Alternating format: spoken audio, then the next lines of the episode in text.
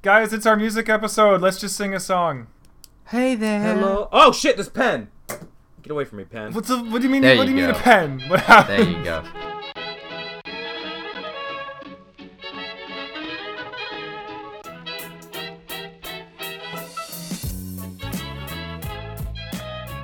Hello, strangers on the internet. Welcome to the show about video games and friends. This week's theme is music, music in games. The show is called Nitwick. To miss it would be a shame. Hi, my name is Drew. We're here to talk about music this week. I hope you like it. In case you couldn't tell from my vocal sounds earlier, the, uh, the show is called Nitwick, and we're here, and we're ready. My name is Drew Fasciano, and a fun fact about myself. One of my favorite musicians or musical groups is Daft Punk, if you couldn't already tell, because I like oh, robots and beep boop noises. Oh, I'm, I'm Beep surprised, noises? actually. Why are you I- I What surprised? think it was? I thought his favorite band was Gorillaz. See, I, it's I've already mentioned that before, and I want to say another one because I have so many different types of music that I like. That's, I just kind of want to choose them all. So I'm Mm, just saying this way people get to know different sides and flavors of me, as opposed to just my Gorillaz loving side. That's right. Right. Mm. Okay. okay. This flavor of Drew is most appealing. I have 31 flavors. Uh, hi, hi, my name is Adam, and my favorite music, mu- bleh, my favorite musician or musical group. Uh, currently, I'm I've been on a year-long Led Zeppelin kick. Yeah. I really like them, but uh, like Drew, and I feel like most anybody who likes music, uh, you kind of have multiple groups that you're a fan of. Yeah. Actually, I, I agree with that. Hello there, I am Zach. Oh, oh wait, we're going more into Adam. Let's talk about Adam. What? No, no, I don't want to talk about more about me. I'm tired of hearing about Adam, and I want to hear about this other person talking. to Oh, okay. today. Hello there. My name is Zach, and uh, my favorite musician. I guess my favorite musician uh, would be Disturbed. Whoa, really? Disturbed. Yeah, it's mm. like it's this like super. You know, it's just the the, the hard rock band Disturbed. Um, it is a nice fallback for me. Like if I'm thinking like, what kind of music do I want to listen to today? About half the time, I could be like, I could listen to Disturbed right now. I've actually been getting into them recently. Uh, I heard their their album. I think it was Immortal, or it was one of the more recent ones. I think it was like 2015. Um, it was like super Yeah. good, and it was recommended to me by a coworker, and so I just like started working through their discography. That's cool. I didn't know you were Are they, into Um, metal. are they making a comeback or something? Because I keep hearing more about them recently. I Yeah, don't no, I heard about them recently too. I just don't follow them at all, so I just am like, all right, whatever, Oh. do what you want. Um, so the thing is with me, with me and Disturbed is that I, I tend to receive music in the same exact way, and that I'm I s- appear to not react to it very much, which led to some funny mo- notions when I used to play TF2 in my my room, and I'd be like listening to like softly spoken indie bands while playing TF2. How did that work out? Like, cause you're you're killing and maiming in cartoon comic violence fashion. Wh- why chill Um, ass indie tunes? it it helped me chill out while I was playing, um, but it did cause my roommate to just look at me like a weirdo. Hmm. Hmm. Hmm. That makes sense though. But yeah, uh, so I'll listen to Disturbed while doing very, very like mundane, normal-looking activities. That's that's amazing. That's amazing. Like you know, It's time to wash. It's time to wash the dishes. Ooh, dun. That's not even that far off. I'll listen to it while I'm cooking. dude, the most metal of cooking. Drew, I gotta ask: Are Daft Punk doing any more albums or anything? I think the last one was random. Was it Random Access Memories? Yeah, they still doing their stuff? their last album was Random Access Memories. They did a collab with uh, some other folks a few like uh, not too long ago. It's rumored that they're gonna have a new album or some kind of tour. Um, so I'm keeping my ear to the ground, but I am currently caught up in Gorillaz madness because they are touring now, and I love them as well. Um, like again, like it's it's one of my favorite groups. Like they're they're all favorites to me. Everyone's a um. If I find out anything new about Daft Punk, I'll let you know though. You'll you'll hear. Okay, because I, I don't know. I was like, man, I could go for some more Daft Punk. Mm-hmm. Oh, I will send you more stuff then. Yeah, Tupperware Remix Party was like, damn, this is really good. I could also go for more Daft Punk because they have a very kind of similar vibe. Ooh, see, now I'm gonna listen to Tupperware Remix Party because I didn't know that they were as Daft Punk as you as you claim. Oh my. They're pretty good. Uh, like I said last week when I went to the show, uh, they played. Uh, what's that one? It, it- it's like the guy's like uh, last night I had this dream about you in This this dream. Oh, digital What love. that? Digital love. There we go. From They did a Discovery. cover- They did a cover of Digital Love. Oh, that's awesome. It was really good. That's awesome. You know, it was also really good. What, Adam? I Your hear Drew had a week. Oh, he did. I did. I did have a week. It was a fantastic and beautiful hear- week. I hear seven days have passed for you. Uh, seven days have passed. Each one Oh of them. shit! I thought uh, I thought eight days passed for him. no, No, that's crazy. I, talk. I'm actually on. I'm actually on the normal timetable. Uh, I tried that whole eight day week thing, but it wasn't really working for me. So I'm back to being a silly, silly norm. Okay. But but I can tell you about my seven day week. It's pretty fun. It's pretty great. Um, For starters, um, on the topic of music, I met up with some buddies and I saw the Gorillaz again, and they were amazing again. So that was pretty fun. How many times is this now? Uh, twice in one year, Two? so I'm pretty happy. Oh, there you go. I'm a joyous boy. What? But uh, so hold on, sorry, you cut off for this. How many times have you seen the Gorillaz now? uh, Live? twi- uh, twice, twice, just twice in one year. Twice. For some reason, I thought it was more, but Uh, I wish it was more. They're really good live. They do an excellent performance. Uh, lots of projections, lots of great lighting effects, and lots of great collaborators. But that's not actually the highlight of my week. Um, and I'll tell you why. hmm. And I think Zach can tell you too. We uh, oh, we went yo. We went down to uh, Santa Cruz this weekend um, in a secret covert operation to Hmm. help our dear friend Drew Kuteles uh, pronounce his love to his now fiance Haley. And it was really sweet and really cool. Um, a bunch of us went down and we kind of hid out on this beach and waited for him to do the proposing. And my goodness, if it wasn't just like a wonderful special moment for everybody. Uh, Oh, it maybe Zach's in, maybe Zach's in disagreement, but I think I think we all agree it was pretty nice. I don't know. What do you think, Zach? Are you like suggesting I didn't enjoy that, like, like that it wasn't a magical event? No, I I, I wasn't suggesting my that at all. my my I I found some very funny moments, like uh, when one of our friends commando crawled up a dune to get what I can only describe as stalker cam footage of the proposal I on mean, his phone. We had this whole like secret covert operation theme going for us as the secret team of people trying to help things happen. So there was a lot of like a lot of like overly serious like oh we gotta go now! Where's everybody? We gotta get to the repoint the, the, the waypoint! Oh shit! El presidente has left the building! Um you know. Like like I told you when we were driving down, I had a lot of nervous energy going into that event. And I'm Ah. like preemptively defending myself from the kind of like super nervous actions I was taking while I was down there. well because like all of us were like okay we really don't want to screw this up we really want to help him out we really want to see this happen we've been waiting for this to happen so it was a, a high energy high tension event that ended as wonderfully as could be expected and Oh yeah. it all went well. It did. It went fantastically in fact. yeah nice. yeah Well, um, congrats to the happy couple, or well, not that's that's usually what you say when they're married. Eventually, that, but Yeah. congrats on the engagement. Mm-hmm. Mm-hmm. Yeah, no, it was really great. It was on the beach at, at sunset. Absolutely beautiful. yeah Did a wave come by and just and nail him right in the head? no but he did pick goodness. up haley and like run to the ocean with her so it was almost as good No, that's how you lose a ring. Yeah, oh no. my god Apparently, apparently they walked like, apparently he walked into the water while we all knew he had the ring in his cargo shorts. we were hu- you idiot. we were hunched out over a dune and he was trying to like slow things down to get to the point where you know we were going to jump out and do the surprise and so he was like playing in the water and playing with shells and that actually made us think that the couple we saw in the distance wasn't them because we were like oh there's no way he'd be playing in the water he has a very very expensive ring in his pocket but um we Nobody would be that foolish. Well, guess again. I guess so. Yeah. So is that I assume that's the highlight of both of your guys' week. that is the Yeah. highlight of yeah Yeah. yep yep Um, I mean, I, I, I didn't go. I was I only had to piece together what was happening. Aw, but we, we right. got to have no, ramen you with us cor- after you though. correctly surmised it though. That was the great part. That's right. My keen detective skills told me, and I knew what was happening. Mm-hmm. So it Like- was like I was there.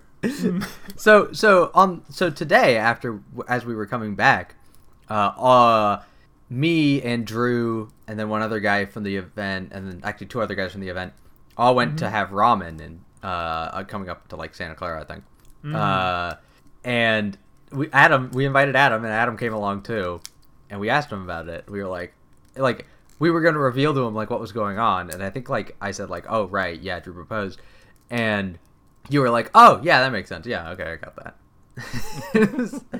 I think you said Yeah, I think my reaction was, yeah, I know. It was. It was. It was. I was shocked. I didn't I- know you knew. I was Well, like, Let me tell you, as the world's greatest detective, the I greatest to- detective. I listened to certain key phrases that let me know something was up. Oh my lord. Oh my Ah, lord. I see. Adam is a Um, wonderful person. You use deductive reasoning. You wonderful. That's yeah, right. no, he just he like cleverly put it together that we were doing something like that. It was pretty great. But we also had ramen, which was really nice. There was also butterflies, that was Zach. There were also Yeah. butterflies today. Oh, right, the monarch Butterflies? butterflies. We had to stall for time before going to ramen. So we went So you guys went to what the Monarch Butterfly little sanctuary in Santa Cruz? yeah, Yeah. and they're in season right Um, now. So there's like th- like hundreds of them just hanging out in this one little glade, and it's the coolest. Aw. Yeah. Uh, Yeah. we- me and a couple of buddies went down there and just kind of hung out. That was pretty fun. Hmm. Wait, did you do that this week? No, not this week. Uh, this was like maybe a year ago or something. Oh, I see. I see. Drew, what else happened in your week? Or is that about it? I mean, here's the thing. Other things happened, but I can't really top my friend proposing to his girlfriend on a beach at sunset. So that's kind of what's dominating it right now. I'm actually still like, like they're they're living through it right now. I myself am still kind of like processing the information. Just like, whoa, it happened. Life is mean- a thing. happened? Nobody, nobody saw it coming except Adam. Adam saw it. Coming. Well, Ad- Adam sees everything coming. Uh, Adam, Adam, we've talked about ourselves. Can you? How have you been this past week? What's going on with you? Hmm. Well, seven days certainly have passed for me. Oh dear. Uh, in terms of, so let's see. Uh, I'm still sticking to my swim schedule. I, I have set up a whole sw- uh, swim training regime, kind of not regime, routine. Wow, I can't work today. A, a swim uh, training for myself regime. to eventually, I love it. I, I, I, I Uh, don't know why, but that seems very funny to me. what like a swimming regime. Yes. we'll, we'll rule with a iron fist that we've dunked in the pool. An iron Oh flipper, my. yes. Iron flipper.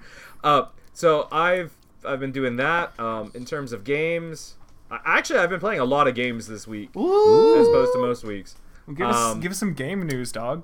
So Tuesday, I met up with my buddy Chris, and he and I played uh, a bunch of Marvel vs. Capcom Infinite. Oh, Uh, sweet. yo, that game's actually really good. even if Really? it looks fucking jank.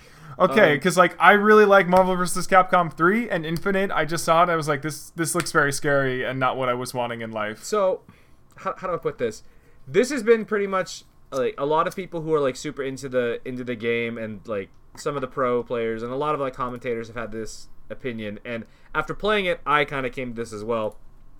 The gameplay is ba- is like really solid. The game itself is super super good. There's a lot of cool things you can do with the characters that are there. The mechanics are neat and just you know there's so much creativity you can do with combos. Everything else around it, the the visuals, uh, the UI, uh, the music, story mode is all kind of like eh. It's it's all right, but So- like so it's kind of like they took okay, we have this much budget, put all of it to gameplay. The rest has to go to you uh to like art and stuff, and it kind of shows. So, uh, you know, they have more DLC characters coming out. Uh, I think they have a Monster Hunter, uh, Black Panther, and Sigma from Mega Man X are coming on the 17th. So it's got three new characters already, and that's that's really cool. Mm-hmm. But it's also like, damn, why do they each individually look better than everybody else in the game? Huh. So uh, it's weird. Uh, I played some more Overwatch. Yeah. Uh, me and Zach. All Can, right. can I ask Zach about Marvel I vs. did, uh, Capcom because like I'm I'm still really interested. Like, Oh, like- you wanted to ask something? Yeah, I just about it just like because it, almost sounds like they did things like rel- like were they under budget? Was the project like in danger or something? Because that's it's So- weird that like they made a good decision to like fix up the mechanics and then everything else it's kind of known for has not been given that love. Yeah. Like, so, like from what I've from what I've understood, apparently this game just had a very little budget. Hmm. Uh, I was watching some video that was talking about like the budget of these games. Mhm. Marvel vs. Capcom Infinite, the the main game, had the budget of Street Fighter V's DLC. what the f- What? Wow. Not the not not the main game of Street Fighter V. Street Fighter V's DLC. So the budget was super small, and that kind of makes sense when you consider how many characters are literally like drag and dropped from three into infinite.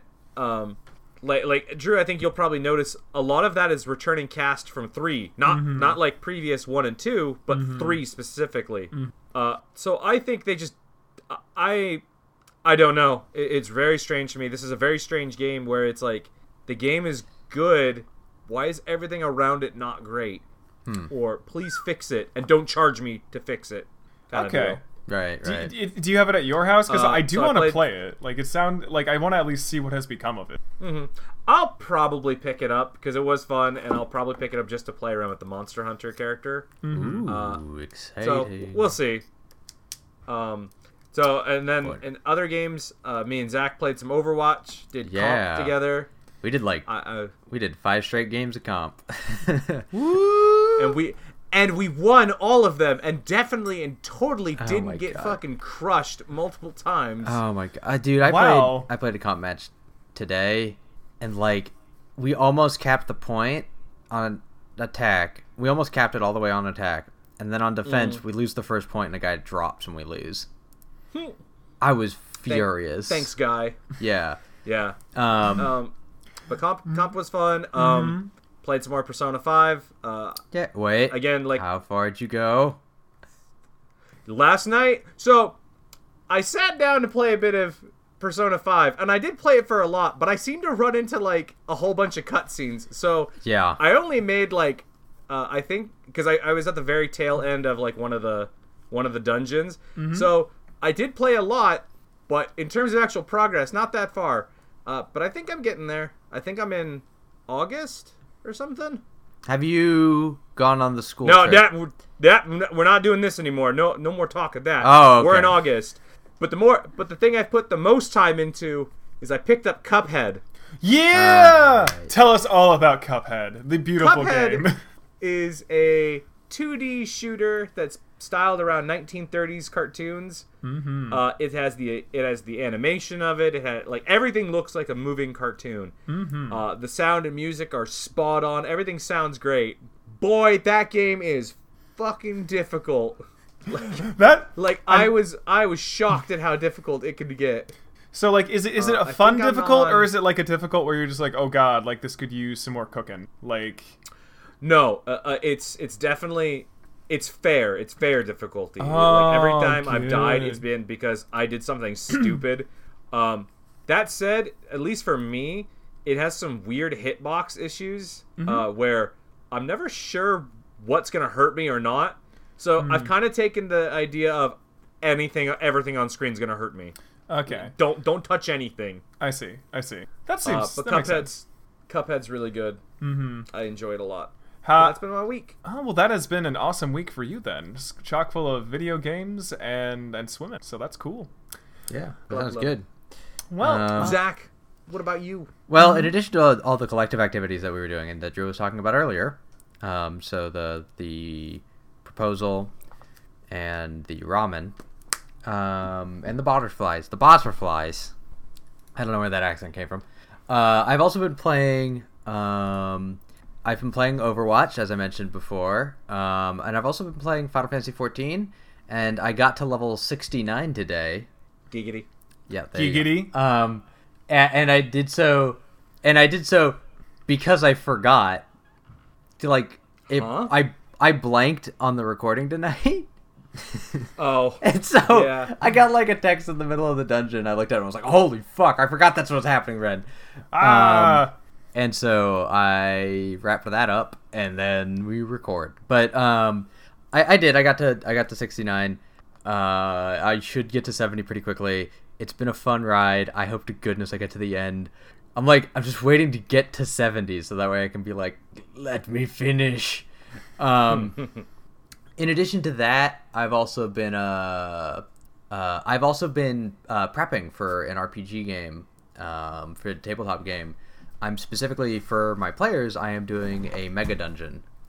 Um, and the theme I had for this like mega dungeon is I, I really liked Dark Souls, so I, I really well, I really liked Bloodborne because I played through Bloodborne. I also liked like Dark Souls and I like From Soft, Software kind of games, and so I wanted to make a big, deeply interconnected sort of dungeon um, that had a lot of sort of uh, like resonance and things like that. And so I did the theme I had is the players are all stuck in a city and they sort of all wake up without like any of their memories. Um, But they're they're still capable. They can still do things, but they don't remember who they are. And over the course of the game, like each player selects a background, and over the course of the game, their backgrounds are slowly like revealed to them as they pick up more and more of their memories. It's very hopefully cool stuff. cool. Stuff. What? That's pretty cool. Yeah. Yeah, I hope I do fairly well in the execution. I just have to make the map for a massive mega dungeon and the monsters and all the combat encounters. There's a lot to do. Gotcha. But it's such a cool Um, concept, though, and it's a lot of really good. There's like lots of good fiction you can draw from. Like I think we were talking about it in the car. Like there's Memento, there's Ghost in the Shell. Just anything that has to do with like lost memories is like fair Yeah. game for you. Yeah, yeah. It, it, it's a pretty cool well. I'm starting to work on it. I'm like uh, doing all the lore. I'm doing like all the top level lore right now because I like doing top level lore to help ground everything else. Um, and it's just it's it's you know it's a fun exercise. It's it's basically just like how am I going to structure all these different parts and pieces and get them to all work together and have a fun like massive fucking sandbox for the players to run around in. But yeah, Gotcha. that's, that has been my week. Well, that sounds like an excellent week. Adam has had an excellent week. We have all had excellent. And now it is time, ladies and gentlemen, boys and girls, to talk about music and music and games. How do you feel about that? Excellent music. Yes, only the best. Only the best for our show. Music, let's do it. I feel like we don't have to begin by explaining what music is because I feel like most people who listen to this understand the concept of audio waves. So Yeah, I've- instead, I was about to say people who are deaf would have a hard time listening to our podcast. uh, indeed, Have we indeed. con- have we ever considered transcribing the entire podcast to Braille? We have not, though there are systems in place to do that if we really, really, really want to. Um, but we do not quite have the budget yet.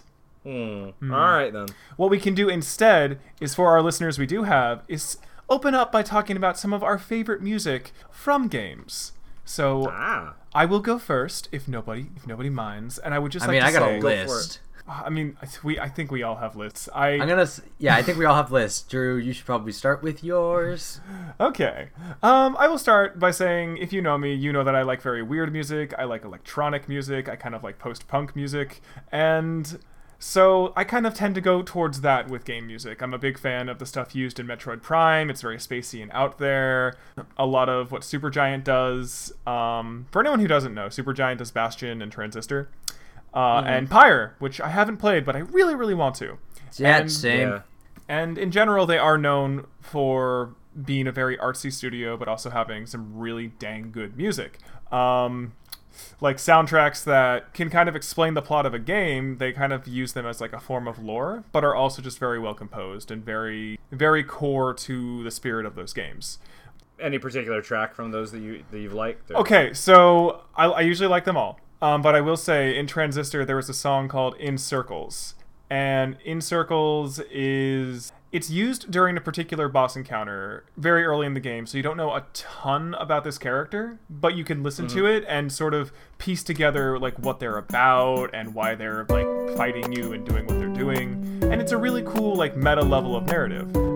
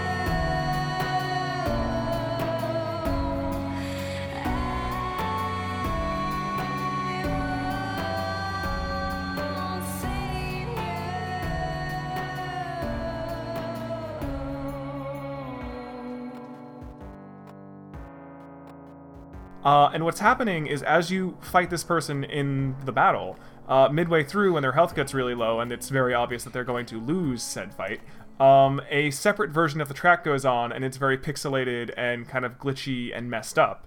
And it's like a really cool little twist on taking like a battle theme and making it match what you're doing to your opponent. And it may not be my favorite song, but it's like super clever and super well done, and I really, really like it. Um, so yeah, I mean, in general, Bastion, Supergiant's, uh, Darren Korb, the guy who does all that music, and I'm sure he collaborates with other people, but he's super good. I give him five stars out of five. Um, I have others here, but I kind of want to mix it up, so I would like someone else to go between me Okay. talking about things I like. So Oh, what's you up, want to Zach? go, Adam? Uh, sure, I can go. Uh, so it sounds like we're kind of doing a round robin kind Let's, of thing. as let's we go do a round robin. I think a round robin is best. I don't. I think that's the way to go.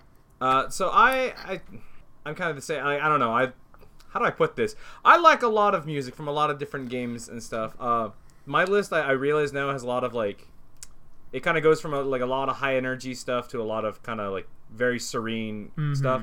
Uh, one of the tracks I'm really, I really like, or there's a whole series I really like. Um, I enjoy The Legend of Zelda a lot, as I mentioned, Yes, and they are known for having really, really good soundtracks. Uh, I think Koji, uh, there's a guy called Koji Kondo, Yep. who has done most of the soundtracks for the, the recent Zelda games. You know, he's actually done a lot of Mario games too. Ah. But I don't know. I've always really liked the, his work in Zelda. Uh, he always seems to capture the vibe. For example, one of the tracks I really like was the Astral Observatory from Majora's Mask. It's this really, it's a very kind of spacey, kind of very meditative song.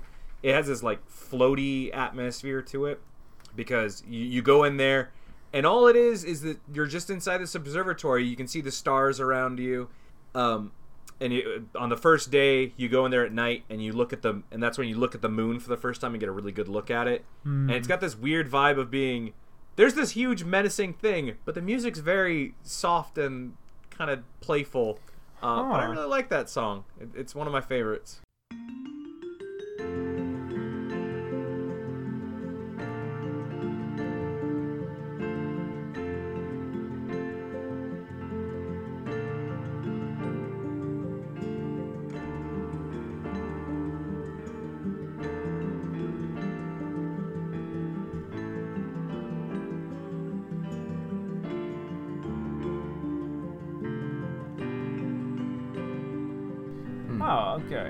think I think you've made me listen to it before. I I know you've mentioned it. How long ago did you play? Yeah. How long ago did you play Majora's Mask? Uh, I got it when it came out on the N64. Uh, Mhm. I actually didn't beat Majora's Mask. A, a young Adam could not wrap his head around some of the time mechanic stuff uh, Ah, yeah, yeah. for certain bar- uh, parts. I Mm-hmm. always meant to.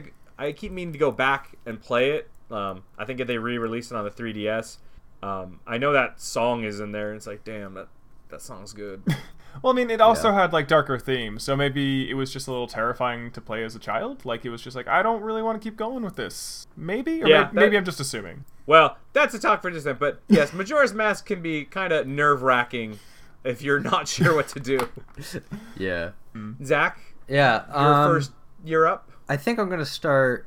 Um, I think I, I also like a lot of different kinds of genres. Of I, I I really like I really like game soundtracks, and so I'm basically gonna write down all of these and listen to them at work.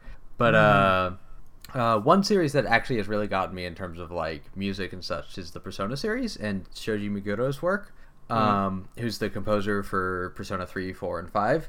Um, He did all three. I believe he did all three. Yeah. Damn. Um, Man's got that- talent. yeah, he did. He does the. He basically is the guy for all the Persona music, and I'm pretty sure he worked on like all the soundtracks for like the Dancing All Night games. Um, That or like he, worked on some of them at least. Is that the Um, music game or the fighting game? The music game. Ah, He might have also worked on the fighting game. He he Ah. basically does the Persona music. Um, so uh, I I really like it because he does a lot of good work in terms of like mixing pop with another genre or sort of like making a pop song work for that particular Persona game. And he tends to p- draw on a lot of different talents and interests. Like uh, in Persona Three, sort of like uh, maybe not uh, like hip hop and R and B. Basically, he draws draws a lot of influence from those genres when he's when he made Persona Three and all those and all of those uh, songs. and all, then the, all the tracks for Persona 3.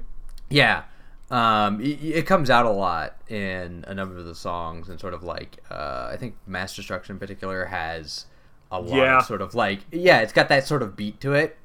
Um, Is that the one that starts with baby, baby, baby, baby?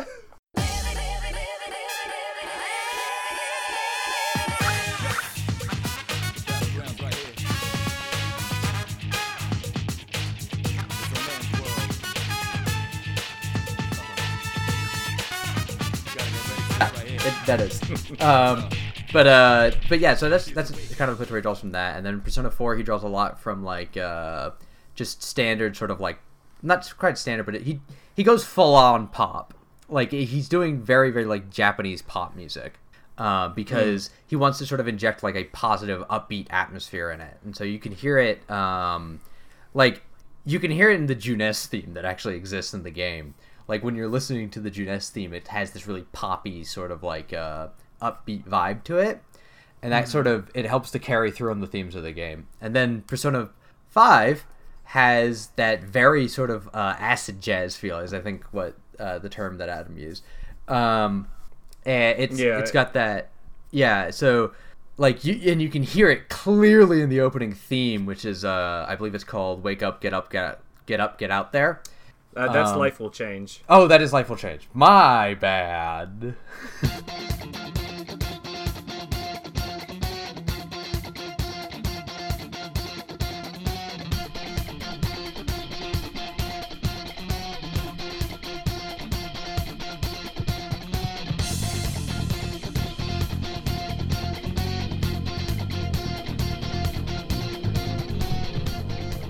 Yeah. So and it's it's got that really strong sort of like acid jazz, jazzy sort of vibe to it to sort of give you that like low down, you're kind of the cool guy um sort of vibe and sort of like the like you're the rogue or the you, you know, you're sort of like uh yeah, and and that's that's sort of where it's sort of drawing from. And I, I just like how this guy draws a lot of different sorts of inspirations into the different music he puts up. Um, and so that was three examples for me. So maybe the rest of you guys should just keep talking. I, I know you've got one sitting in the background that I, I want you to cover, so so we'll get back to you soon. Uh, Do you Oh. have any other Persona related stuff you want to say, or Persona music related stuff you want to say? Um, nothing, nothing in particular to Persona games, but yeah, I just, I just handed you like three examples. So if we do the like fade in thing, it's gonna happen like three times. Uh, I'll, I'll remix them all. I'll remix them all somehow. Oh God. It'll sound amazing. All right, Drew. What's another example for you? All right, so I I'm effect. The one I want to talk about next is more a it's kind of a story, but um, I really like this one band called 65 Days of Static. Um, they started off as a math metal quote band uh, that I would listen to a lot in high school, and I kind of kept listening to them up and through college. And uh, they, some people know this, some people don't, but they, their most recent album was actually the soundtrack to No Man's Sky. And I know Oh. that, yeah, and so I know that game is a bit polarizing. It's it's not everyone's cup of tea. It's got plenty of issues, plenty of things about it. I personally like it, but I totally understand people not. But one thing I think that game nails fantastically is the music, and that's because I'm incredibly biased because it's one of my many favorite bands. Um, basically, getting a shot to do a full soundtrack to something. What I really like about the music they put into No Man's Sky and their music in general is that it's it's all about progression, right? It's always building into this like from this one quiet or very uneasy sort of sense to like these loud, booming, beautiful moments that happen like over the course of a song. Um, I res- remember distinctly the original trailer for No Man's Sky used a song called Debutante, which was on I think their fourth album, um, and it's it's a really good song. It's a very long song, and it was I thought it was just for the trailer. And then when I found out, like, oh shit, no, these guys are like actually doing all original music, all for this one game. Most of it is actually generated through an algorithm. Um, it's sort of like there to fit the mode of whatever's happening for the player. Uh, I just thought that was so cool. Um, I think one of my favorite songs from the album they released was Red Parallax,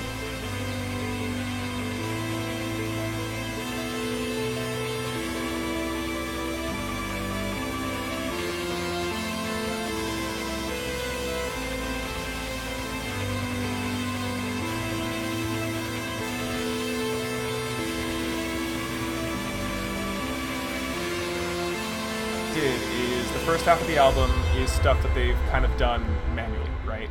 It's like mm-hmm. official songs. And then the second half is all part of the soundscapes that they generate for the game. So you'll hear bits and pieces of these songs throughout the game, but they get remixed, you know, on the fly with other things based off of what's happening around you. And that's like super freaking cool. Like dynamic hmm. music to me is like fantastic. And it's being done by a band that I really, really like. And so like the two together are like it's it's just like this really shocking thing to see happen like in my life like to see like Yeah. oh this is like weirdly perfect for me specifically um Nice. so um yeah it's kind of it's kind of hard to describe why i like it beyond that because a lot of it is just personal bias and really liking that type of music that is very focused on on feel and vibe and almost creating an atmosphere more than like you know anything else and i think that works really well in games and i think it's i think it's in a lot of music that i like when i listen to games and that's what i got Gotcha.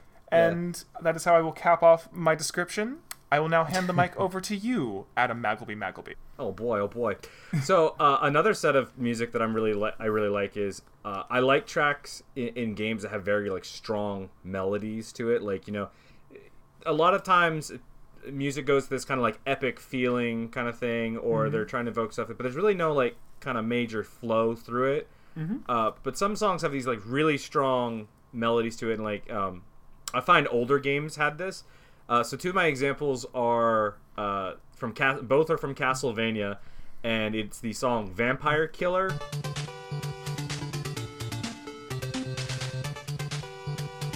A- and uh, the other one is "Bloody Tears."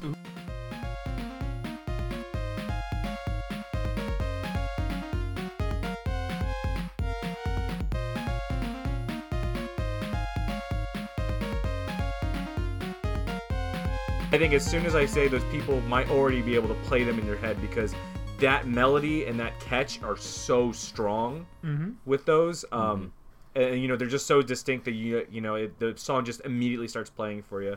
And they have this, they you know Castlevania has kind of this gothic horror kind of vibe to it.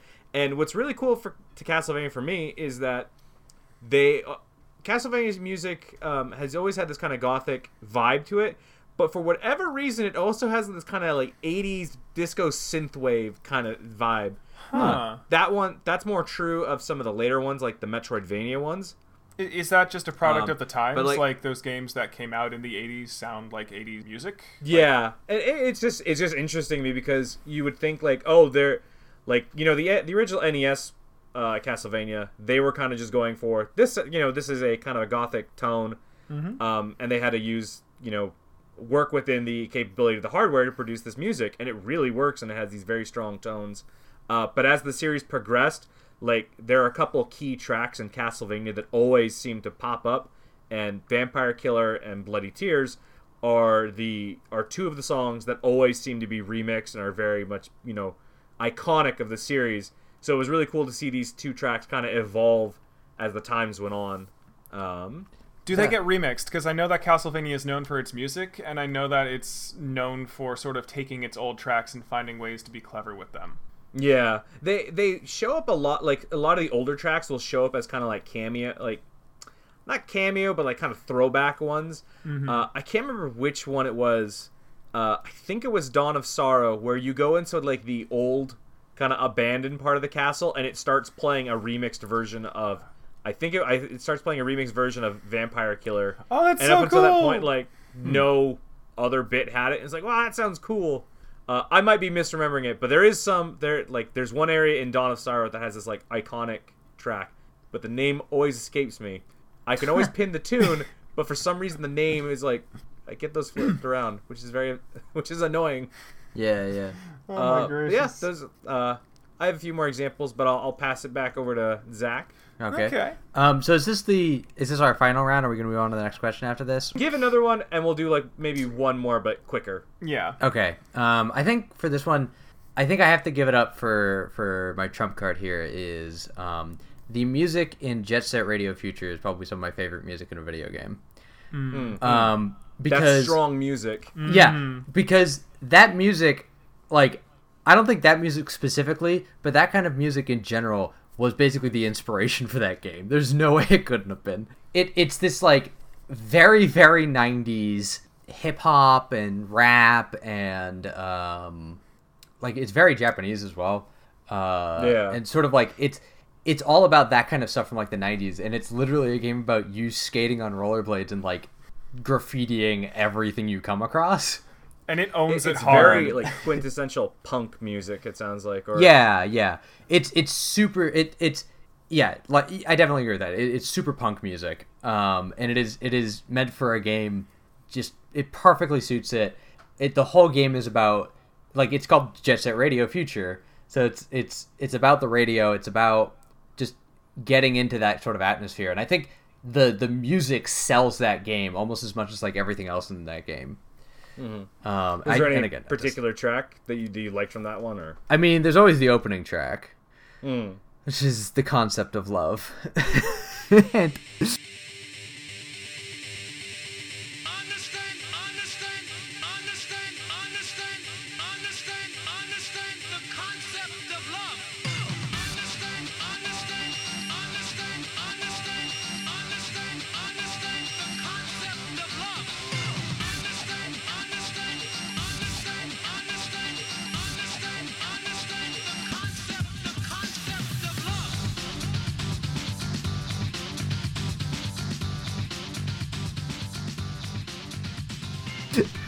is concept the is concept of love the opening track? I thought it showed up much later. um, it's I it's think- the first track on the soundtrack. I Oh, think okay. it's the I'm song pretty that sure- people associate with the game the most. Like I'm there yeah. are plenty plenty jokes about that song, uh, just for how intense it is. Like when it shows oh, up. it is. And the thing is, I I'm I'm like pretty positive it's on the title. It's on the title card. Remember, we also named a podcast episode after that song. Yes, Yeah. because because it's a very memorable song. Yeah, it is a super memorable song. Uh, but yeah, it's it's it's it's really good, and admittedly, like a lot. I I'm forgetting the names of like all these songs, which really sucks. But uh, a lot of those songs have a lot of like catch to them. Um, like it- Yeah. like you could almost release it as like a full album now and like not even reference the old game and you'd probably get a bunch of people who are into it I think there's a Twitter group or something, or like there's a website that just plays Jet Set Radio and Jet Set Radio Future music. And it, if you didn't know it was a game, you'd be like, "Oh yeah, this is pretty good music. Who is this?" Like, "Oh, it's from a game."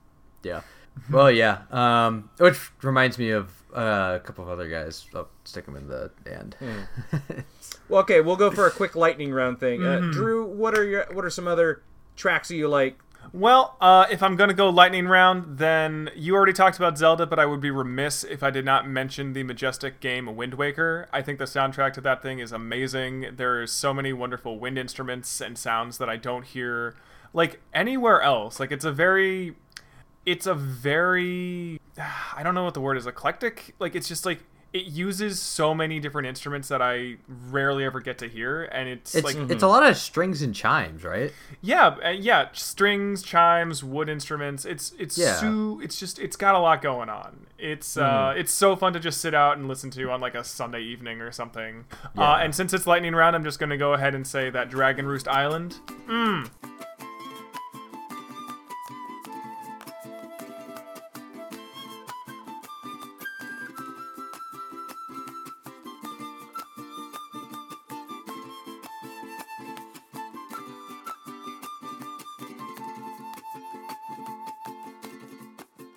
Now that's what I call good music.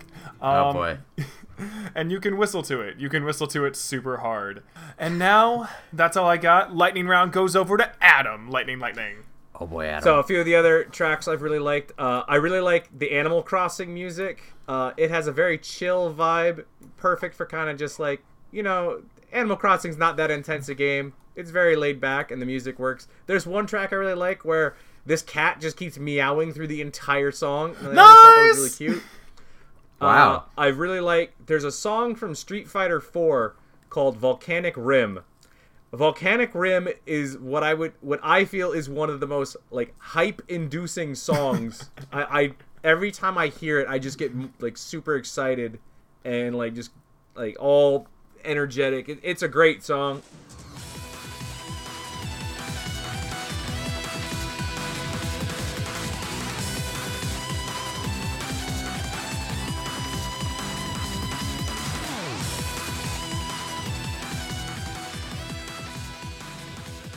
I really like that one a lot.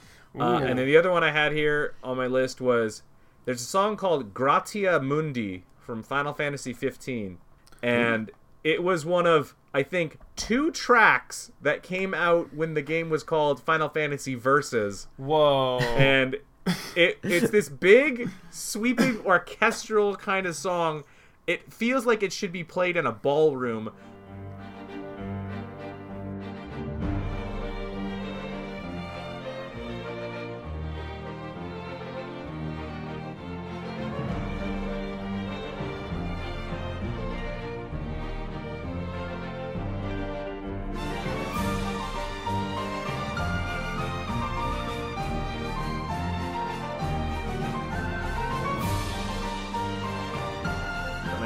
Also will occasionally play when you're just running out in the field.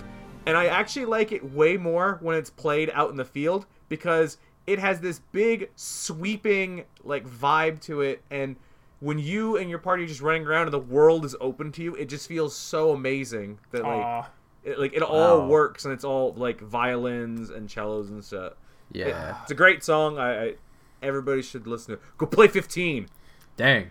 Um, yeah. So I guess it's on to me in my my final lightning round. I have a lot. Send I'm off. gonna have to mention. I'm gonna have to mention some of these at the end. But we got um, pour outs. We I- got pour outs later. Yeah, I guess for the last one, I really liked the. I, I'm.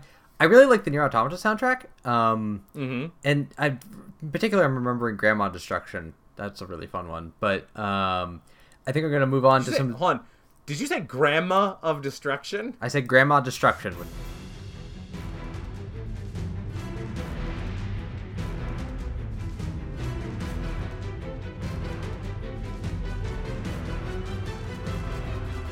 Huh. All right then. Um, yeah, it is. It, it's it's one of the battle themes. Um, but yeah, so I actually really like um a lot of the like mainline themes, like uh the Elder Scrolls Three main theme and the Halo main theme. Ooh. Uh, I really liked both of those. They both had really they they both did a really good job of sort of like drawing you in. Elder Scrolls 3 in particular, if you ever listen to the main theme for that game, it is almost perfect at drawing you into this like bizarre strange world you find yourself sort of like thrust upon. And so it it it does again, it does a super good job of, of just like drawing you into the game itself. And like the whole soundtrack for, for Elder Scrolls 3 is really good. But yeah, that's that's sort of my hmm. mm-hmm.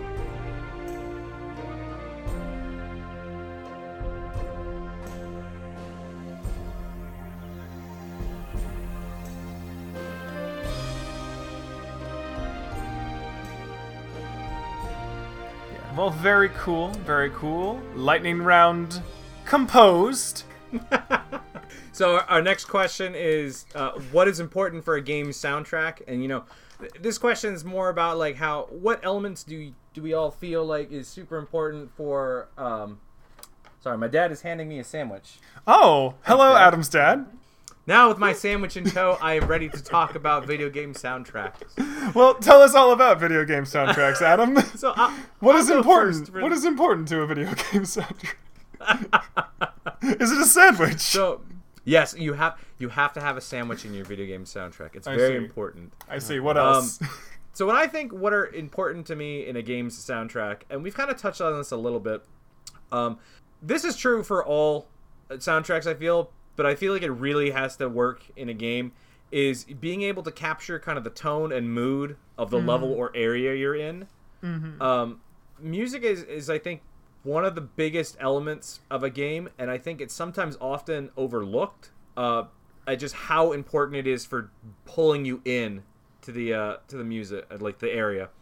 Like uh, one example I always think of of a song that like just really pulls you in. It, it was in Donkey Kong Country, and I think it was I think it was uh, Aquatic Ambience, and it's this very very like kind of ambient slow tone thing, and the game up till this point has been very fast paced. Uh, you know, a lot of jumping, running, rolling, uh, and the music is matched. And this is the first level where it's really kind of slowed it down, and the music also slows down to let you know, okay, maybe take this area a little slower than usual because there's like different traps and stuff.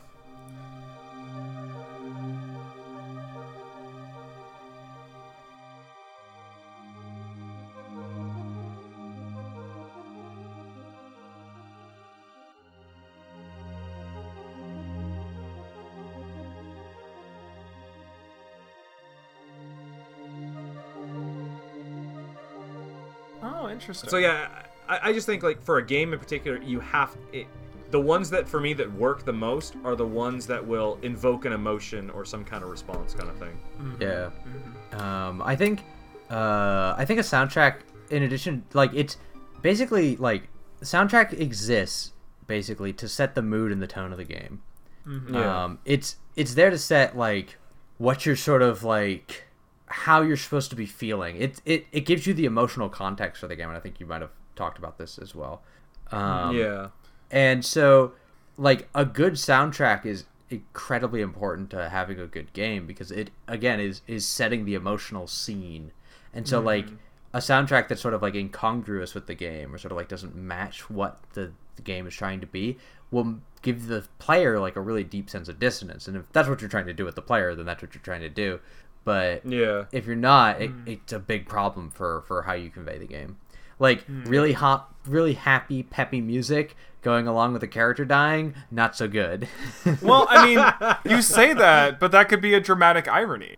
dissonance is kind of a different thing. I, I think kind of what Zach's saying is, you know, it's one thing for having dissonance, like having Bioshock have all of this kind of upbeat, like New Year's sounding music, and mm-hmm. you're looking around like, wow, this place is garbage. That's different than say like, okay, Aerith is dead. Cue the save to the save room music that's all happy and upbeat. That's true. It's like, nah, that that wouldn't work that well. That's true. I guess I'm thinking of like akin to that like Fallout where like they have all this very happy jazzy hey look at me music while you're in like an art like a, a complete wasteland, you know? Yeah. No, then that's that's that's what I'm saying. we're like dissonance, it helps to create that sense of dissonance. It it helps like in the Fallout games, it helps to create that sense of uh like loss. Mm-hmm. Um, Yeah, because yeah, the yeah. music the the music is there to sort of remind you that things used to be better. I think for me, when, music dissonant, like musical dissonance, I think uh, it's very hard to describe, uh, like just like one off. But I think most people know it when they kind of feel it, like, uh, and when it works, it'll work. Like with Fallout or in Bioshock, um, I'm trying to think of an instance, and maybe I don't really remember off the top of my head. Um, I remember there was something in Star Fox Adventure, I think, where one of the areas is in like this kind of really dark cave, and for whatever reason they decided to use these bon- like kind of upbeat bongos. I was like, Huh. this really doesn't work here. Yeah. Yeah. Yeah. Any thoughts, Drew? Uh, for me, uh, the biggest thing that shouts out to me, like everything you've said, is obviously true. Like, I game music has to set a theme. It's responsible for a lot Oh, more fuck, I know. what. I, an incredibly important part of a soundtrack is you need to be able to loop it. You need to be able to loop it a lot. Well, that, that, that's a good Yeah. point. That's a good point. you good need to be able to Like, loop it not go crazy. True. It's true. Exactly what you're saying is true. Um, you can't you can't have a very specific soundscape in games, right? Like even in a movie, you know how long something's gonna cut for. Like you can plan around that. Game music has to be something that can like be handled on its own and can hold its own. Obviously, you have to have some kind of context, but like you know, it could be going on for as long as the is trying to figure out a puzzle or fight a boss or you know all kinds of. Um, Yeah. It's I think it's why you don't see vocals so often because like vocal tracks have like they tell a story. They're a very distinctive thing. It's it's kind of hard to have something outside of like a cry or like some kind of like weird gibberish that you can just repeat over and over and over and doesn't just sound annoying. Um, yeah. yeah. I, I think one example for me of that is uh, occasionally you see that in in battle themes where uh, Persona has really strong music, but one of the things that I'm always kind of iffy on is uh, a lot of their battle themes have lyrics in them, so you will hear that opening verse every single battle. Uh, and for some reason, like I go through wave waves of like if I really like that because like they do set a tone, and then other ways like all right, we're hearing it again. I will be honest, have not yet hit that point with Persona 5. I love that theme every time that co- that pops up.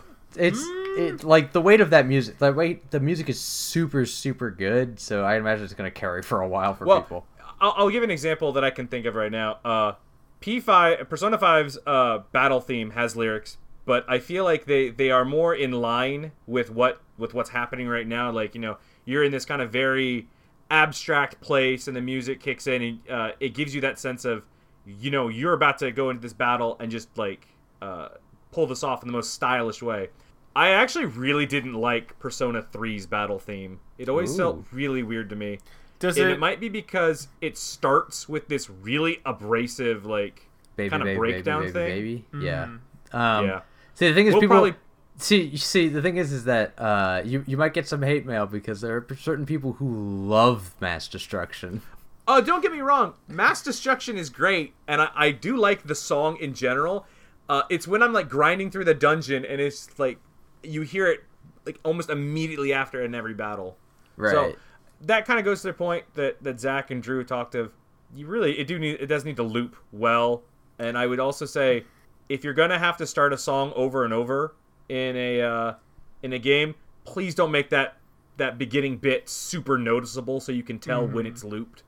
Yeah, I, I mean to go off of that, I think I think one weird challenge game music specifically has is it has to blend in a lot more than say like a movie soundtrack or like an album or a studio album or something. Like I think mm. like in Dishonored 2, like the music there is like relatively nice, but none of it's particularly mem- memorable because it's very much about matching how like focused the player has to be. And so you need something to kind of fill in that space. But like a lot of the sounds you hear are very they're very much like they could almost be like just like something that happened off to the side you weren't looking at, you know? Mm-hmm. Mm-hmm. And I feel like That that, is kind of ha- yeah, sorry, go ahead. Mm-hmm. Go ahead. Oh, sorry. Uh, from the bits I've played of Dishonored, I do. I- I don't really remember the music much. I remember there being music, but Well, like I, because like there's obviously music that I really like, but there are also games that I play that I'm really into. Like I love Bloodborne, and the music I know I like it, but there's no specific track that really like sticks to me because it's very much about the mood and the feel that the player is having with the entire world.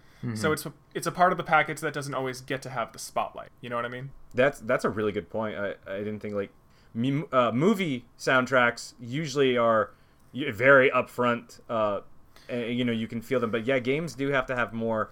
They have to have strong soundtracks that like tell you the emotion, but they also can't be too overstated. Um, one thing I was going to bring up since you brought up Bloodborne, have you guys gone back and listened to like the boss theme tracks Yeah. from Bloodborne? I mean, I, w- I went through and listened to the the full soundtrack multiple times. Well, the point I was going to bring up is I when I was fighting those bosses, I don't remember there being music. I like I- you're- I remember being you're so- terrified. Yeah. yeah, you're so focused on like here. I'll give you an example. Um, Ludwig, uh, Ludwig the Accursed and the Holy Blade forms. Uh, I went back and listened to those soundtracks, and they're some of my favorite in the game. I cannot tell you if I ever even remember hearing them when I fought Ludwig, because he's like screaming and hollering, and it's like, oh my god, please don't kill me.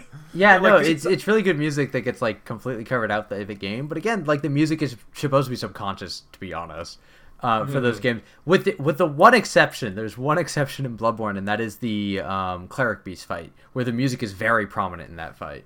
Which one? Uh, cleric beast. Oh yeah, Uh, like in in the cleric beast, like the scream that starts the fight is part of the music, um, and the the swelling of the music like really is very strong in that particular fight. Everything else, I kind of agree with you, is that it sort of like falls to the background, and it's really more Yeah. about the the visual and the sort of like the noises that the enemy is making.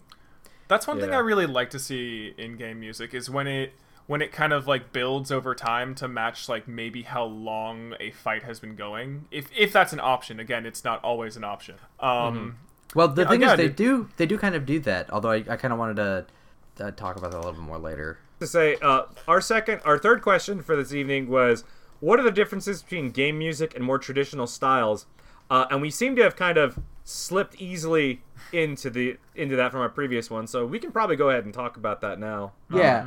So because we've been talking a lot of like what's unique to game music uh, and as we've kind of said these are things that really work in games but may not work in traditional so Yeah, uh, and yeah. dynamic music is definitely something that I don't think would work in a movie. No, kind of like you can't have dynamic music in a movie. Like, how do you do that? Well, you wouldn't you wouldn't want to. Like because you don't need to. Yeah, Like you you could theoretically like write an algorithm and like use that randomly in the editing room, but like I don't think it would be good. All right, all right. Imagine this: It's you're watching so a movie. they're having they're having a heart to heart moment. Somebody in theaters like, you know what this needs? This needs more drum and bass. And then mm. as they're having this heart to heart moment, the like this deep bass line kicks in. Oh my god. Jesus. I mean, Uh, I get go I- ahead and explain dynamic music for us, Zach. Um, So for dynamic music, it's it's which is obviously very different from traditional styles. Um, it's basically like the game will like notice when something has happened, and it will use that as a moment to fade in to something else. Like, um, uh, for instance, in NieR: Automata, um, all of the tracks have a have a combat version and a non-combat version. In addition to that, they also have a vocal version and a non-vocal version, which is Oh. insane. like that, you now have four of the same track for everything. Well, do they just pretty cool. do they just remove the vocals from the song? Like, is it Yeah. just like an orchestral version? Yeah, it's basically an orchestral version. There's an orchestral Okay. version of like every song. Um, Okay. Now, how, how does it how does it do the dynamic stuff? Like clearly, uh, a non-combat and combat version makes sense. Yeah. What about the vocal ones? Um, I think you usually like the vocal ones slip in when there's some sort of like, like when I think the game is aware when you're near like major plot points, and so like when you're just running around faffing about in the city, they'll pull the vocals, but they'll slip them back in when you, you know, you're going and doing something in particular. They do a really good job of fading it too. You barely notice it.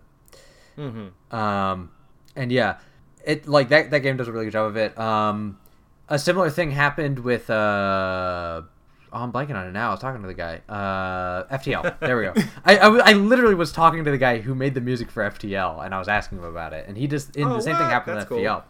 Um, he he did a lecture at UCSC. Um, oh yeah, I remember that one. Yeah. he, he talked about how he did the the music for that one. Yeah, yeah. And so um so I remember he was talking about it and he said that like yeah, there there was a there was a combat and a non-combat version for that.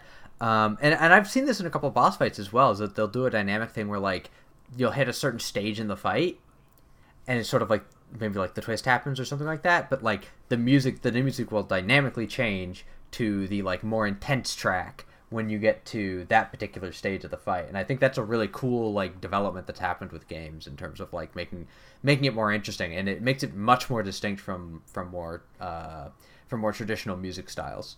Mhm. Drew, did you have anything to throw on there? or- Mm, no, I mean, no, I'm good. What about you, Adam? You've been you've been a bit quiet on this here question, and we'd like to open well, it up I- to you. So one example I have of uh, dynamic music is from the 2013 version of Killer Instinct. And Killer Instinct is a 1v1 fighting game that does this really cool thing with its music where it will dynamically change depending on what's happening like as the fight is progressing. Um, so if if somebody is going like really hard on somebody, that the theme, the uh, stage theme, gets really intense as this person is just doing all these combos and everything. Oh, that's really cool. That's really cool. So like uh, one of the first stages that people notices on was the character Jago was doing all this crazy combos on uh, one of the other character, and the music was just going nuts and going crazy. And then Jago backs off to co- kind of go back to the neutral game, and the music subtly sl- uh, slows down, and it goes this very subdued thing as they both size each other up. And as soon as the other character like jumps Jago to like start the fight again, it kicks right back up. Huh. Um, it's Killer Instinct, uh, and basically anything by Mick Gordon. Uh, he's the guy that did the soundtrack for Killer Instinct, the new Doom. Uh, he does great work with like capturing a, a tone, but I think the dynamic music of Killer Instinct is just fantastic. I love it a lot. You know, I, I didn't hear a ton about that game uh, after it came out. I didn't even know it had dynamic music, and that's a really cool mechanic to have in your game. I, I yeah, I think it's really impressive that it's in a fighting game of no less. Of like, that's a lot of things changing like constantly in that game. Hmm. I'm not, I'm surprised they're able even, even to even pull that off. Eh. That ha, it has my respect. It has my respect. And All you right. can get it on Steam. Somebody play with me, please. Oh, I thought it was Xbox exclusive. Oh well.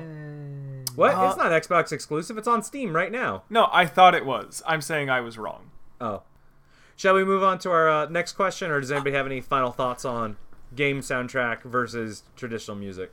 I am ready to move on to our next question. Um, it just has to do with how do you feel about licensed music in games versus original scores? think I.e., this is- taking. Say again. This this sort of ties back into one of the things we were talking about before. Like licensed music is meant to sort of like have an arc to it. Mm-hmm. Um, and so like it works for like a cutscene, but it doesn't work in the game itself because it won't loop very well, and it it'll have issues with uh, um, sort of what is it? Oh, I'm blanking. Um, Getting the tone. yeah, getting the tone, Tone and right, things flow. Like that. So like like there's a lot of issues with having licensed music in your game, whereas like an Mm-hmm. original score gives you the flexibility and really the necessary flexibility to get something decent looking.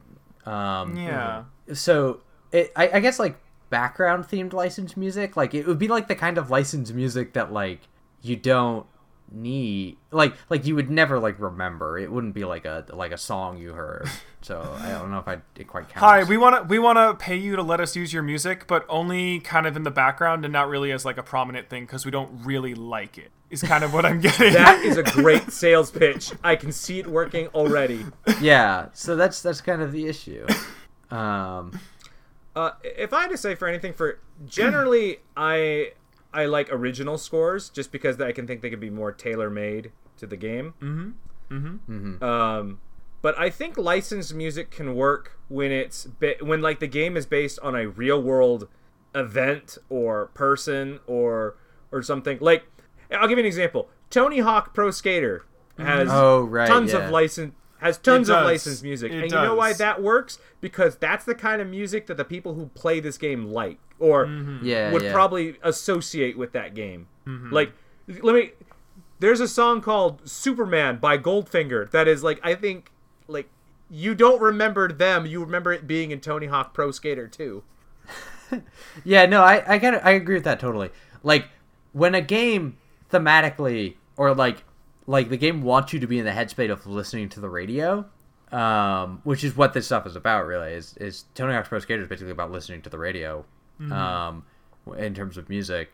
I think it makes a lot of sense to use licensed music, and like even I- I- Fallout kind of uses licensed style. I just know that like I don't really like the Offspring, but if I'm playing Crazy Taxi, it suddenly starts to become like a lot more manageable for me. Like like Crazy Taxi 1 has like a soundtrack that for whatever reason works really well when I'm pretending to drive a taxi very fast and in no other situation.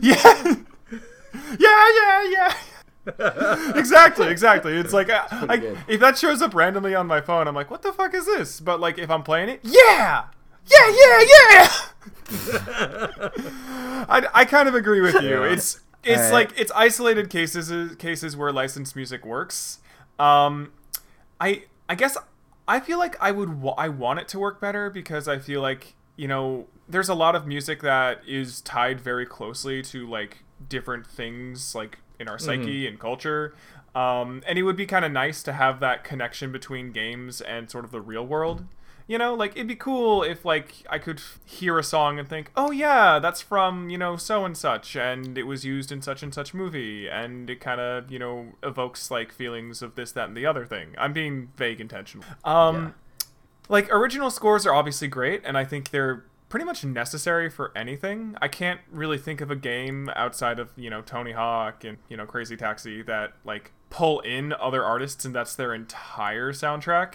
Like you you will at least need like a pause menu screen song or like some sort of like sound design for like the buttons you click. It can never be like made in a complete box. So, yeah, That's when I, license another song to be the pause menu. Oh, God. You can't Aw. stop me. I'm just going to keep licensing music. See, here's the damn. thing. That would be like, how insulted would you be if you were like a member of a band and you were like, "Oh, cool, uh, this music is considered like nice and boring enough to like be the pause in the action."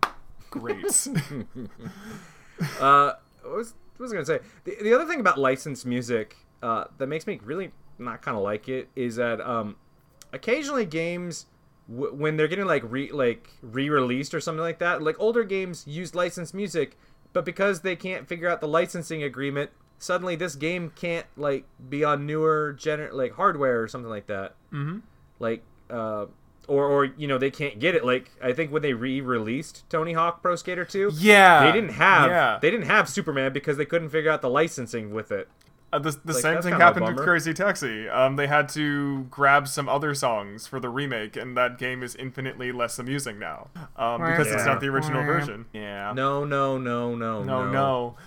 There was actually a really weird case with um Do you remember DJ Hero? For which one? Um DJ Hero. It was like a spin-off of the Guitar Hero brand. Oh yeah, yeah. So Did you the play the that? I think I played it once. the soundtrack to that game is really good. Like they have these incredible remixes from like all kinds of artists and you can't legally own it. Like they never like worked out a contract to actually be able to sell it because it's from like so many different people.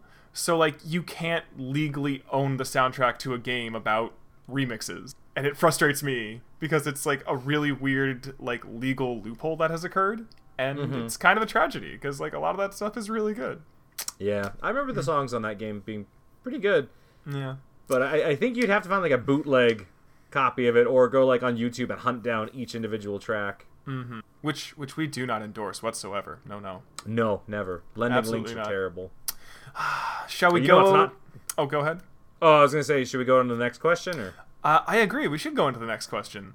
Uh, It is our final question, and it is just a general ask. What kind of music would you like to see more of in games? So, does anyone have any Hmm. any particular things that they're like, "That's cool. I want to see more of that. That'd be really Well, hip." I I have enjoyed, you know, uh, I've really liked the acid jazz of Persona 5. So I'm like, man, that acid jazz vibe needs to come back in more games. I really like that a lot of games are doing this like really heavy synth wave kind of sound. So I'm enjoying that too. I'm liking More the of rise that, of it. please. Yes, I will take some of that as well. It's quite Um, nice. But in more general terms, if I wanted to see something more in game music, uh, definitely more stuff with dynamic music. I think that's great. Mm-hmm. Uh, I would love to see kind of a return of games having really strong melodies in their games, like you know, like we talked about with like Zelda and Donkey Kong and mm-hmm. Castlevania. They have really strong, like you can almost like hear the just the first few bits and know exactly that song. Mm-hmm. I kind of feel like most modern music doesn't really have that that much, or like a lot of games don't have that one because they they are trying to blend in, but it almost blends in too much. So I guess I'm hoping more games come out with very memorable tracks, and I think that's mm-hmm. why I'm really liking Persona Five because the music just like gets stuck in your head. Uh, a lot of fighting games have very memorable music as well, so more of that. more more catchy, more more something that you can almost something that you could like hum along to really quick. Is that what you're going with? I, I feel like that's what kind you're of yeah yeah um oh and and this other thing uh, this is more an example of stuff and i think drew you kind of mentioned this in one of your examples i love it when any game soundtrack has like uh, like a main theme or something and as the game progresses it changes Oh, like like an right. example of that is do you remember uh in devil may cry 3 virgil's battle theme when you're yes, fighting him. The first one's like very like a like kind of nonchalant because he's not taking you seriously. The second one is very aggressive, and the third one's like almost sad kind of deal. It's like that was really good. More games should use their main theme more often. Remix that main theme, roll it back in there. I really like that. I think I think that would be very cool because that's that's uh, one of the. I really like that game. In case you can't tell, and I really do like the fact that the music, the battle music, gets mixed just enough to match the setting. Yeah, I would love to see more of that. Yeah. What about what about you, Zach? What do you want to see more of in these here games that you done play? Um, I actually want to see dynamic music be taken to another level. Um, and it maybe blends with Adams a bit, but it's sort of like I really like the idea that the like the same if you go to the same place, it always has the same theme going, but depending on what you're doing in that place, it'll have like a different vibe going on. Like like they'll remix it in a slightly different way to sort of help like to sort of help set the mood, but also to connect you to a place. And it, the same works for like um, for themes and sort of like know you know certain battles or things like that. Being able to like reuse the same music to sort of re-evoke a similar feeling but add a new context to it That makes sense. Drew, how about you? Um, I mean, you guys have all said such wonderful things that are very relevant, and I agree. Um, sorry, I'm not being I'm not being contrary this week. Um, but I will say I think what would be cool is if there was slightly maybe less music that was very high energy and bombastic because I feel like games have a lot of that, right? Like there's a lot of battle hymns, a lot of like you know crying, a lot of you know very you know mm, I feel pumped and hyped, and I understand that. But it would be cool if I- I think I would enjoy it, enjoy it if I saw more games that explored like other types of music, right? Like I feel like the genre variety could, could be remixed a bit, you know? Like Yeah, I can I can understand that. yeah, just like you know, maybe different Yeah. different time periods, maybe different types. It's just I think more variety would be good. I think that'd be fun. That's Yeah. it. That's it for me. Nice. All right, Anything else, so- gentlemen? Anything else? Um, I'm pretty. I'm talked out. I gotta. I'm good. Yeah. All right. Well, then let's cap this sucker off proper with a nice and quick design challenge, design club. Um, this week's design club: create a game based on an album. It cannot be a music game. So something maybe we've all listened to, and just create a game around it. Okay. Hmm. So, what we have to agree on an album first. Uh, I think for this one, it might be it might work better if we just each of us picks an album and then we kind of base like a really quick game idea around that. Okay. So Mm-hmm. like a quick pitch off of of- off an album. A quick Uh, round robin. all right, so a let's quick start- round robin. All right, Drew, you go first. Um, let's see here. I when I wrote this question, I kept thinking about I don't think this would be a good game, but I think it would be very fun to see a American Idiot game. Um cuz that entire Oh album God. is uh I know Green Day is polarizing, but like that album is very very fun. It's very loud. It's got all kinds of wonderful punk in it. I feel like you could have like a game that takes place at a party with just that music playing. Oh, you Like it seems like a game that takes place at a single party, Mm-hmm. and it's a game you spend like three or four hours on, as you sort of like navigate the partyscape. Zach, are you like turning this into are you right turning this into thing. a walking simulator? Is that what's yeah, happening? yeah, it's a walking, it's a walking drama simulator. Thank you very much. Mm, I, A, I- dra- a, a drama simulator, if you will. Yeah, uh, I guess I could see that. I could see that. It's just like a lot of walking simulators tend to have music that builds a little bit more, and I feel like with this particular one, I guess you could get away with that. They Mm. they have some long songs, and there is an actual kind of arc to it. I could yeah. see Well, it we're just we're basing we're basing the game on the album. You don't have to have the exact Mm-hmm. album in there. It's just it it the vibe I get from that is sort of like sort of like the house parties you'd have when your parents aren't home. Mm, I can see that. That's my vibe. I, I might just be because I grew up with that music. Okay. Uh, I mean, I do like that. I think that'd be a good direction to go with it. Um, maybe I don't know. I'm gonna I'm gonna stay. I'm gonna hold for now. I'm gonna hold for now, and I'm gonna hand this off over to Adam. Adam, what album do you want to see?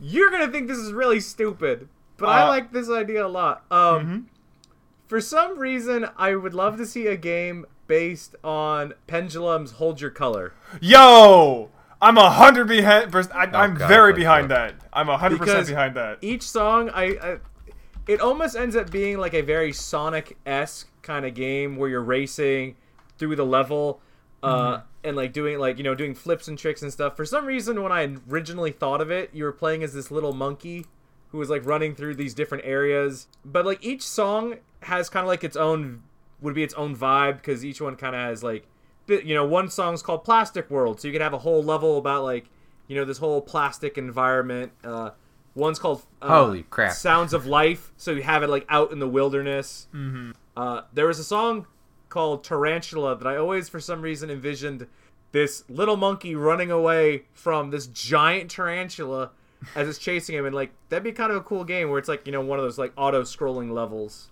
Adam, I have to tell you, this sounds like the unofficial sequel to Super Monkey Ball, and I'm super down with all of this.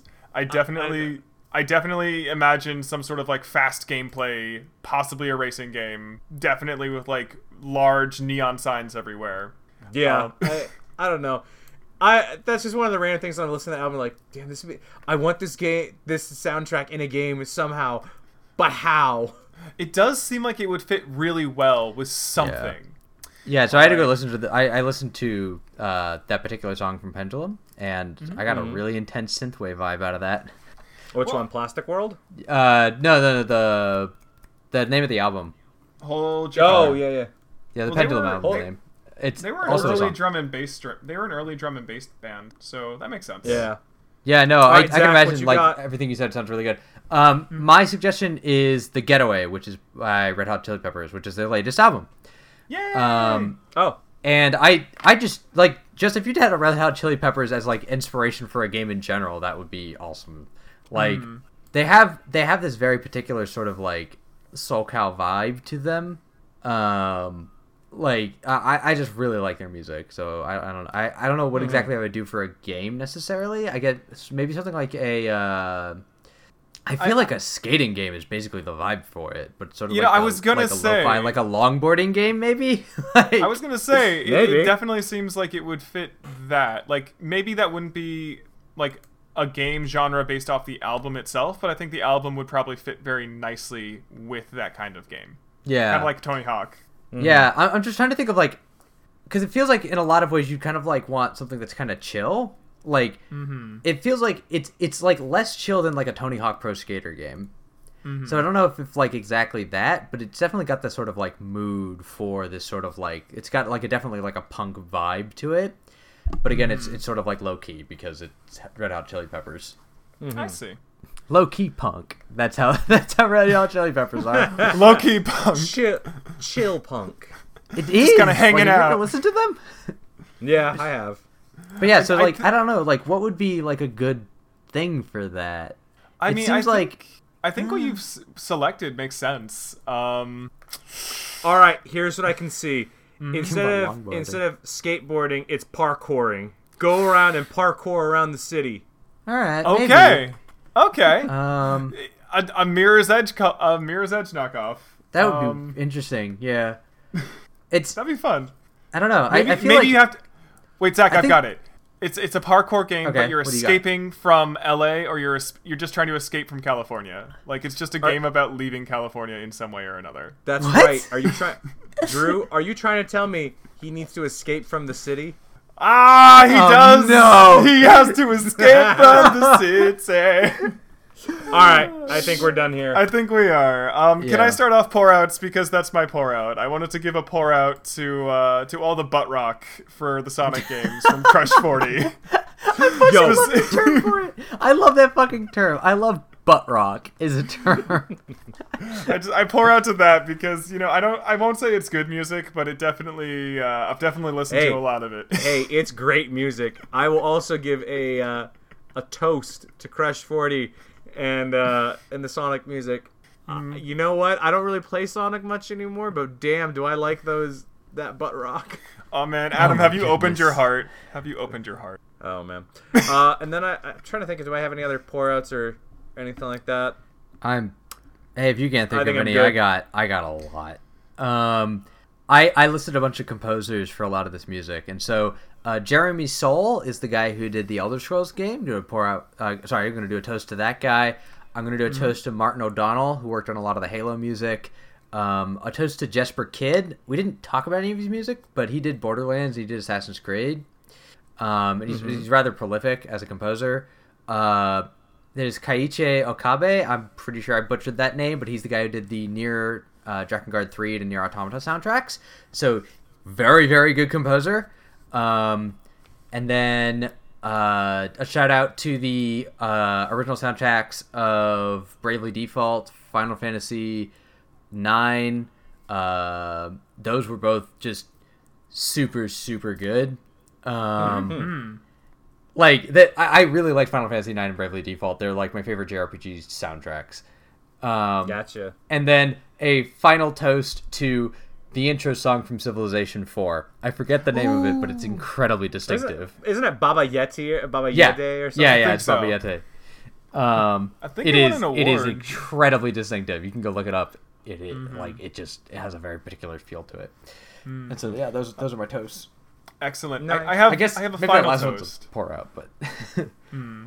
So, yep. Wow, sounds good, man. I got one final toast. Um, I just want to give a post, uh, toast, a, a toast to the Kingdom Hearts theme. What is it? Simple and clean, because it's really Oh. damn catchy. Uh, It's so good. it's really catchy. Um, All right, we I enjoy. we gotta it. stop because we'll be here all night if we keep listing off songs. It's yeah. true. Sorry, I No had more a lot song I had listings. listed. No more song listings. Before we list off more songs, Zach, I need a lesson. Hey there, everybody. It's time now for the lesson of the day. Today's lesson is when you want to learn how to play an instrument, the drums are the cool kids. Just remember, the drums are the cool kids. And that's the lesson of the day. Thanks, everybody. Ah, what a valuable Thanks. life lesson that was. Thank you, I, Zach. you know, Drums- I, when I was are in, cool. I was in middle school. I tried out for drums. I didn't get in, and they were like, "Well, you can play another instrument." And I'm like, "Well, my brother said clarinets were for girls, so I'll play the flute." Aww. That's so mean. No, the All thing is, my brother. No, it was the worst part. My brother said the flute was for girls. I just mistaked him. Nah. All right, listeners, thank you so much for listening to us talk about music and video games and all kinds of fun stuff. If you have anything nice to say to us or any wonderful things you want us to talk about, you can reach us at teamnitwick at gmail.com. That's team N-I-T-W-I-C at gmail.com. You can also find us on Twitter. Um, and you can also leave a review for us uh, on whatever podcast listening site you are on. We would very much appreciate it.